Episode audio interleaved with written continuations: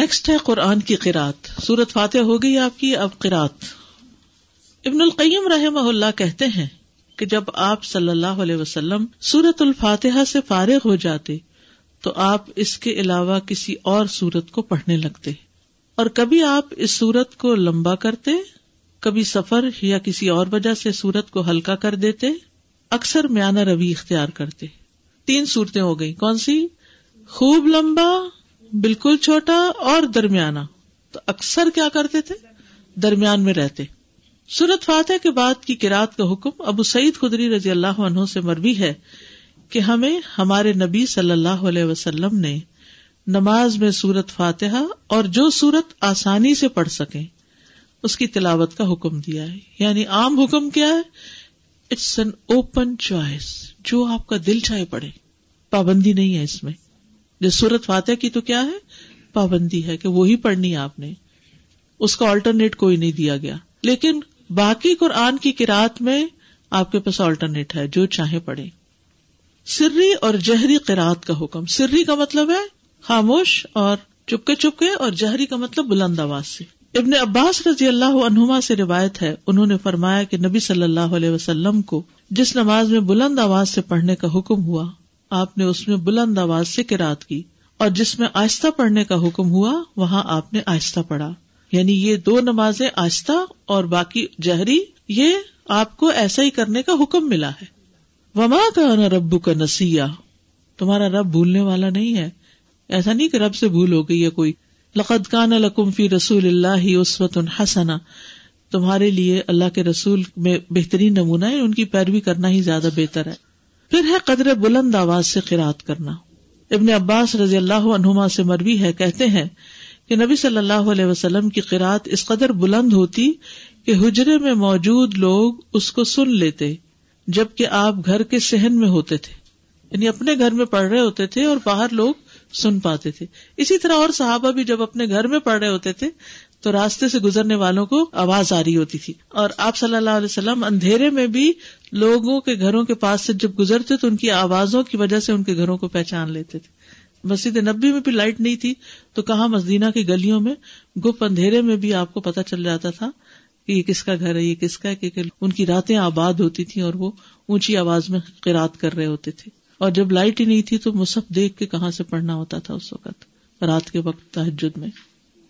ان کے حافظے اچھے تھے, قرآن جتنا نازل ہوتا اس کو یاد کر لیا کرتے تھے. سینکڑوں کی تعداد میں حافظ لوگ موجود تھے, اور ایسے بھی تھے جن کو کچھ نہیں پڑھنا آتا تھا. یہ تو ہر دور میں رہا ہے. یہ امہانی سے روایت ہے, وہ فرماتی ہے کہ میں اپنے گھر کی چھت پر نبی صلی اللہ علیہ وسلم کی قرات سن لیا کرتی تھی. یعنی اتنی بلند آواز سے آپ پڑھتے تھے. عورت کا بھی جہری نمازوں کو بلند آواز سے پڑھنا. ابن باز رحمہ اللہ کہتے ہیں عورت کے لیے مستحب ہے, یعنی پسندیدہ ہے, کہ وہ جہری نماز میں اپنی آواز اونچی کرے, جیسا کہ فجر کی نماز اور رات کی پہلی اور دوسری نماز جیسے مغرب اور عشاء ہے.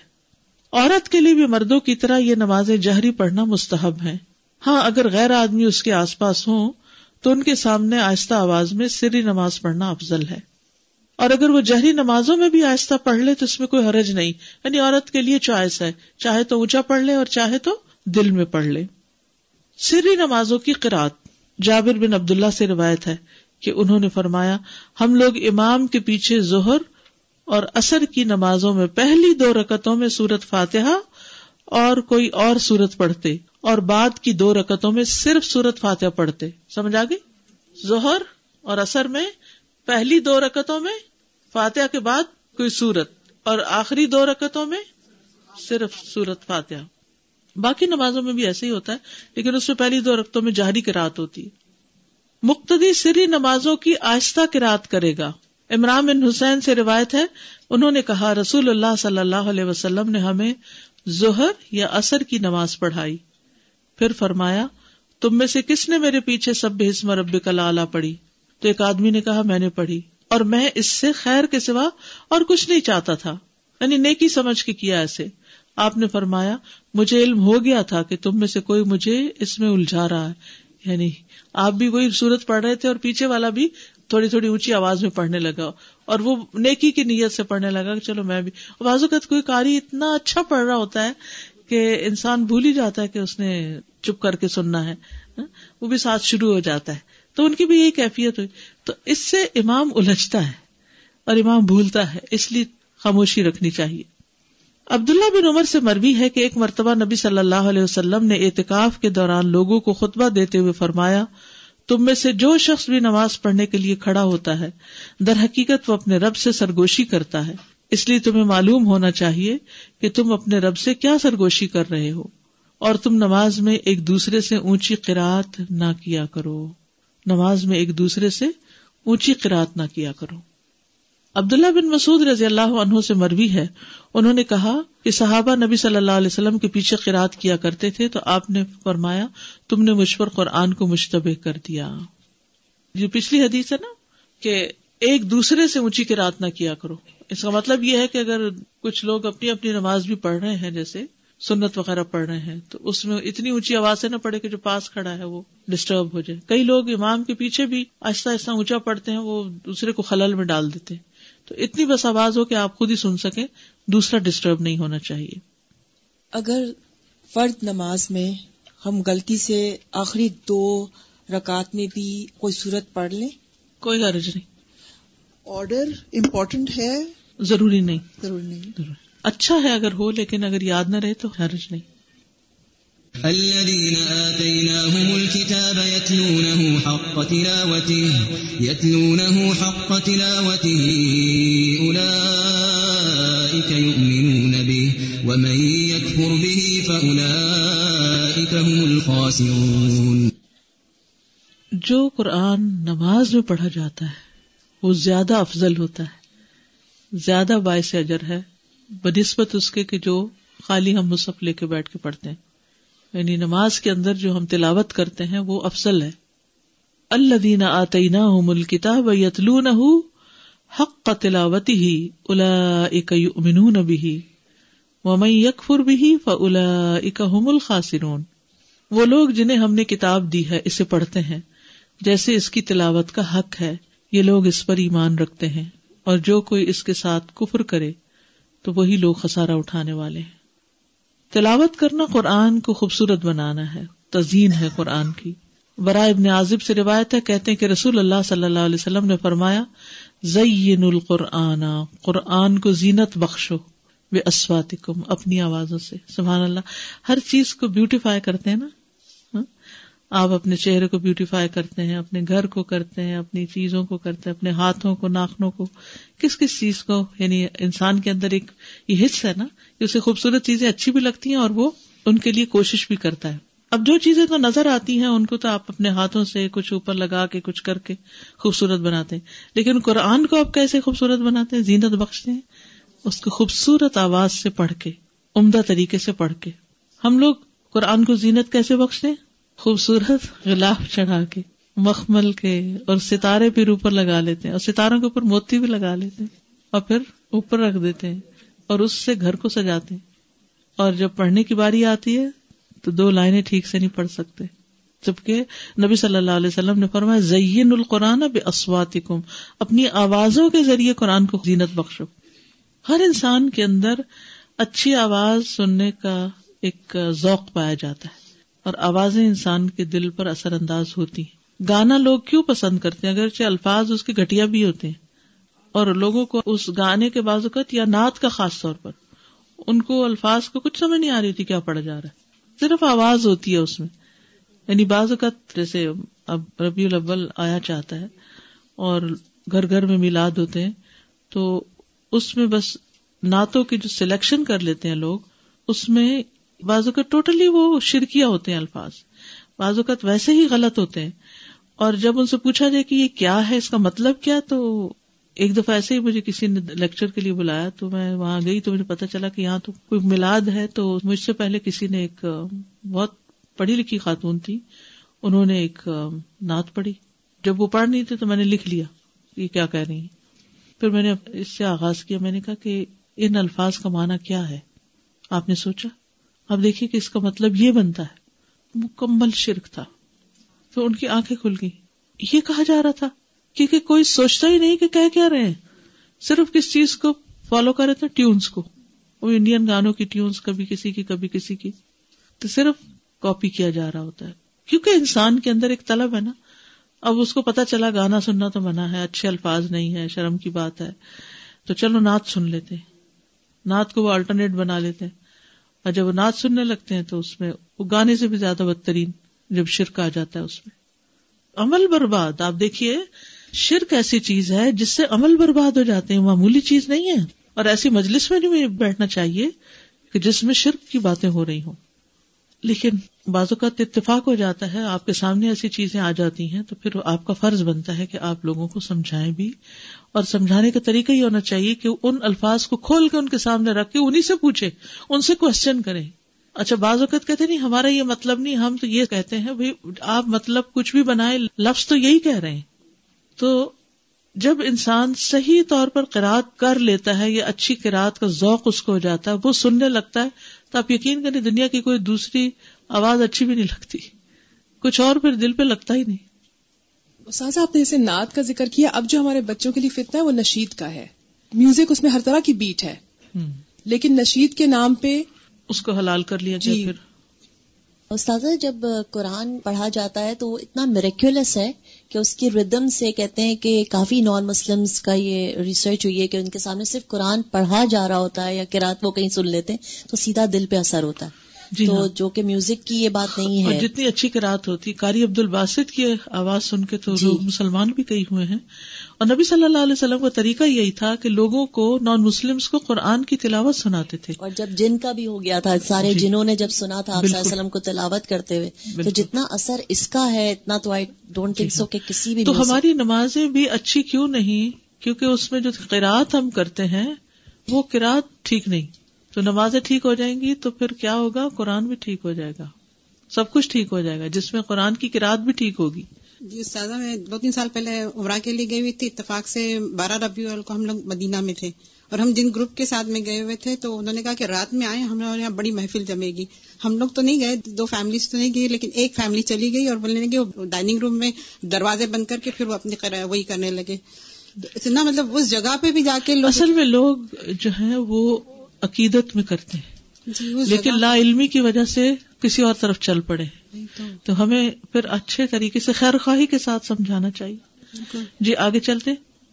شقیق بن سلمہ رحمہ اللہ نے کہا عبداللہ کے پاس سے کوئی سونے سے مزین مصحف لے کے گزرا, یعنی سونے کا پانی لگا ہوتا, تو انہوں نے کہا مصحف کو سب سے بہتر چیز جس سے مزین کیا جا سکتا ہے وہ حق کے ساتھ اس کی تلاوت کرنا ہے, سونے کا پانی چڑھانا نہیں بلکہ اچھی قرات کرنا. ہر حرف پر دس نیکیاں ملتی ہیں. نماز میں تین آیات کی تلاوت کا اجر, تین آیات. رسول اللہ صلی اللہ علیہ وسلم نے فرمایا کیا تم میں سے کوئی شخص یہ پسند کرتا ہے کہ جب وہ اپنے گھر واپس آئے تو اس میں تین بڑی فربہ حاملہ اونٹنیاں موجود پائے؟ ہم نے عرض کی جی ہاں. آپ نے فرمایا پس تین آیات جنہیں تم میں سے کوئی شخص اپنی نماز میں پڑھتا ہے وہ اس کے لیے تین موٹی تازی حاملہ اونٹنیوں سے بہتر ہیں, یعنی قل هو اللہ احد اللہ الصمد لم یلد ولم یولد ولم یکن لہ کفوا احد پڑھنا جو ہے, اتنا مال اکٹھا کرنے سے بہتر ہے. اب یہ صرف میں آپ کو بتا رہی ہوں جو چیز حدیث سے پتہ چلتی ہے کہ نماز میں بھی قرات کا فائدہ کتنا ہے. میں نے پہلے عرض کیا نا کہ نماز کے اندر جو قرآن پڑھا جاتا ہے اس کا اجر و ثواب بڑھ جاتا ہے, اور تین آیتوں کا اجر بھی تین اونٹنیوں سے, مادی چیزوں سے اس کو برابر کر کے دکھایا گیا, کمپیریزن کیا گیا.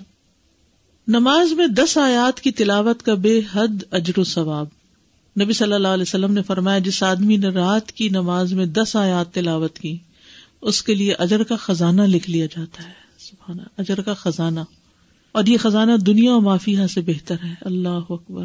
اور پھر جب قیامت کا دن ہوگا تو تمہارا رب عز و جل فرمائے گا پڑھتا جا اور ہر آیت کے بدلے میں ایک درجہ چڑھتا جا, یہاں تک کہ جو سب سے آخری آیت اس کو یاد ہوگی اس تک پہنچ جائے گا.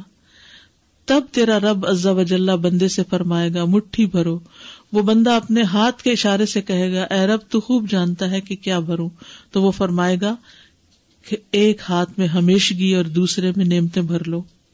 اور یہ اجر و ثواب ہے کس چیز کا؟ نماز میں قرآن کی تلاوت کا. دس آیات کی تلاوت غفلت سے نکالنے کا سبب ہے, اور یہ سب نماز سے متعلق اجر ہے. وہ جو آپ پڑھتے ہیں نا ہر حرف پہ دس نیکیاں, وہ نماز یا نماز کے علاوہ سب جگہ، لیکن یہ اب نماز کے اندر پڑھنے لگے تو اجر کتنا بڑھ گیا۔ رسول اللہ صلی اللہ علیہ وسلم نے فرمایا، جس شخص نے دس آیتوں سے قیام کیا وہ غافلوں میں نہیں لکھا جاتا، یعنی وہ غافل نہیں۔ سو آیات کی تلاوت فرما برداری کی علامت ہے۔ ومن قام بمئة آیة کتب من القانتین، اور جو سو آیتوں سے قیام کرے وہ فرما برداروں میں لکھا جاتا ہے، قوموا للہ قانتین میں اس کا شمار ہو جاتا ہے۔ رسول اللہ صلی اللہ علیہ وسلم نے فرمایا، جس نے رات کی نماز میں سو آیات کی تلاوت کی اسے غافلین میں نہیں لکھا جاتا، اسے فرما برداروں میں لکھ لیا جاتا ہے۔ ہزار آیات کی تلاوت کا بے انتہا اجر۔ رسول اللہ صلی اللہ علیہ وسلم نے فرمایا، جو ہزار آیات سے قیام کرے وہ بے انتہا ثواب جمع کرنے والوں میں لکھا جاتا ہے۔ تو اس کے لیے حرص ہونی چاہیے کہ کچھ صورتیں زبانی آتی ہوں جنہیں ہم نماز میں پڑھ سکیں۔ تیسواں پارہ تو کرنا ہی کرنا چاہیے، اور اس کے لیے میں نے آپ کو ایک ہوم ورک دیا تھا کہ آپ ایک اسکیجول بنا لیں تیسویں پارے کو پڑھنے کا، کہ فجر میں کون سی صورتیں پڑھنی ہیں اور ظہر میں اور عصر میں، اور ترتیب بنا لیں، تو اس سے یہ ہوگا کہ انشاءاللہ بہت کچھ نماز میں پڑھ سکتے ہیں۔ پھر جی مغرب، عشاء، تہجد، یہ سب اس میں آتا ہے۔ ایون فجر بھی آپ دیکھیں دن نکلنے سے پہلے پڑھی جاتی ہے۔ فجر کی نماز میں قرات، حضرت عائشہ سے روایت ہے، انہوں نے فرمایا کہ نبی صلی اللہ علیہ وسلم صبح کی نماز نماز فجر سے پہلے ہلکی پھلکی سی دو رکعتیں پڑھتے تھے، حتیٰ کہ میں سوچتی کہ شاید آپ نے ام الکتاب نہیں پڑھی، نہیں سورۃ فاتحہ بھی نہیں پڑھی۔ یعنی فجر سے پہلے کی دو سنتیں ہلکی ہلکی، اور اس میں ایک میں قل یا ایھا الکافرون اور دوسری میں قل ھو اللہ۔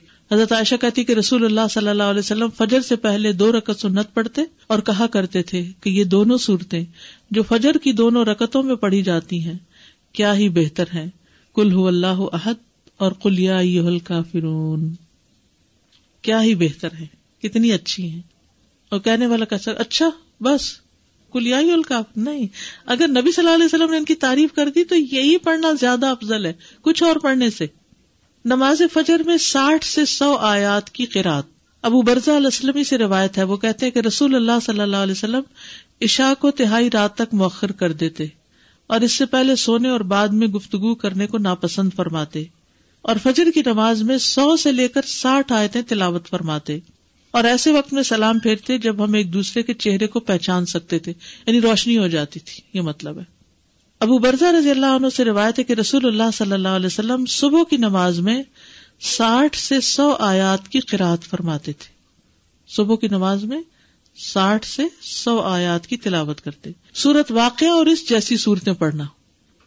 جابر بن سمرہ فرماتے ہیں کہ رسول اللہ صلی اللہ علیہ وسلم بھی تمہاری نمازوں کی طرح نمازیں پڑھایا کرتے تھے جس طرح آج کل تم پڑھاتے ہو، لیکن وہ نماز میں تخفیف فرماتے نہیں، ہلکا پڑھاتے تھے، اور ان کی نماز تمہاری نماز سے ہلکی ہوتی تھی۔ وہ نماز فجر میں سورت واقعہ اور اس جیسی صورتیں پڑھتے تھے۔ سورت قاف کی قرات، فجر کی نماز میں سورت قاف یا اس کی جیسی دوسری صورتیں پڑھا کرتے۔ صافات کی قرات، یعنی سورت صافات بھی آپ نے پڑھی۔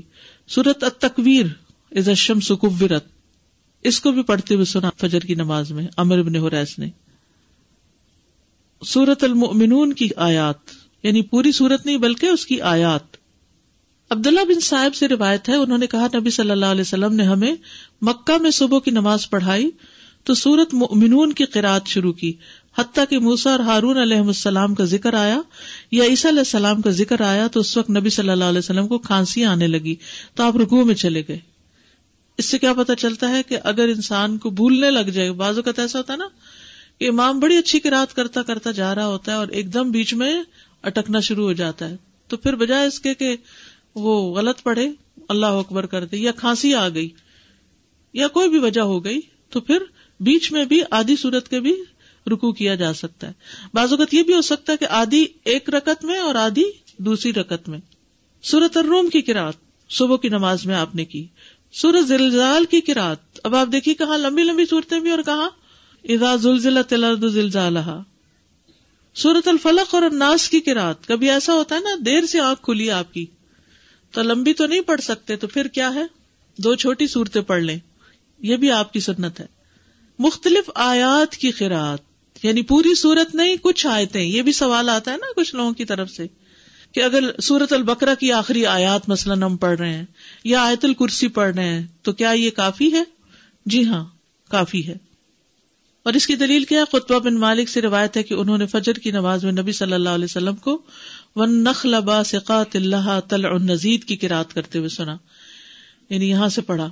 کل آپ نے دیکھا ہوگا جمعے کی نماز میں سورۃ الاعلی اور سورۃ الغاشیہ کی آخری آخری آیتیں پڑھی گئی، پوری پوری سورت نہیں پڑھی گئی کیونکہ جمعے کا ٹائم ہمارے یہاں مختصر ہوتا ہے. یہاں ابن عباس کہتے کہ رسول اللہ صلی اللہ علیہ وسلم فجر کی دو رکعتوں میں سے پہلی میں قرآن میں سے آیت قولوا آمنا باللہ وما انزل الینا والا حصہ پڑھتے، جو سورۃ البقرہ کی آیت ہے، اور دوسری میں آل عمران کی آیت آمنا باللہ واشہد بأننا مسلمون والا حصہ پڑھتے، یعنی ایک میں ایک سورت، دوسری میں دوسری کا حصہ.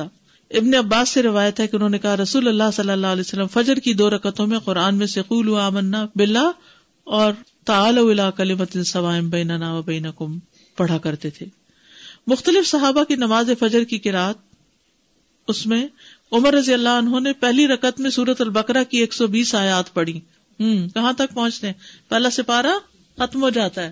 پھر عبداللہ بن مسعود پہلی رکعت میں سورۃ انفال کی چالیس آیات اور دوسری رکعت میں مفصلات میں سے سورت پڑھی، یعنی ایک میں آیات پڑھی اور ایک میں پوری سورت پڑھی. ایسے بھی کیا جا سکتا ہے، ضروری نہیں کہ اگر آپ نے ایک میں آیات پڑھی تو دوسری میں بھی آیات پڑھیں، یا ایک میں سورت پڑھی تو دوسری میں بھی سورت، دونوں طرح. قتادہ نے اس شخص کے متعلق جو ایک سورت کو دو رکعتوں میں اس کے دو حصے کر کے یا ایک ہی سورت کو دو رکعت میں دہراتا ہے، فرمایا یہ سب اللہ کی کتاب ہے، ہر طرح سے پڑھنا جائز ہے. سورت اخلاص کی قرات ہر سورت میں ایک صحابی پڑھتے تھے، تو آپ کو شکایت کی گئی تو آپ نے پوچھا اس سے، تو اس نے جواب دیا مجھے اس سورت سے محبت ہے. آپ نے فرمایا تیرا اس سورت سے محبت کرنا تجھے جنت میں داخل کر دے گا. ٹھیک ہے. اچھا، جمعے کے دن فجر کی نماز کی پہلی رکعت میں سورت السجدہ اور دوسری میں الدہر پڑھا کرتے تھے. اچھا، یہ جو ساری احادیث آپ کے سامنے میں نے رکھی ہیں، اس سے آپ کو سمجھ میں کیا آیا؟ پہلے تو حفظ ہونی چاہیے. بالکل ٹھیک ہے، ہم لمبی بھی پڑھ سکتے ہیں، ایز پر سچویشن چھوٹی بھی پڑھی جا سکتی ہے. آیات بھی کسی سورت کے منتخب کر کے پڑھ سکتے ہیں اور پوری سورت بھی پڑھ سکتے ہیں.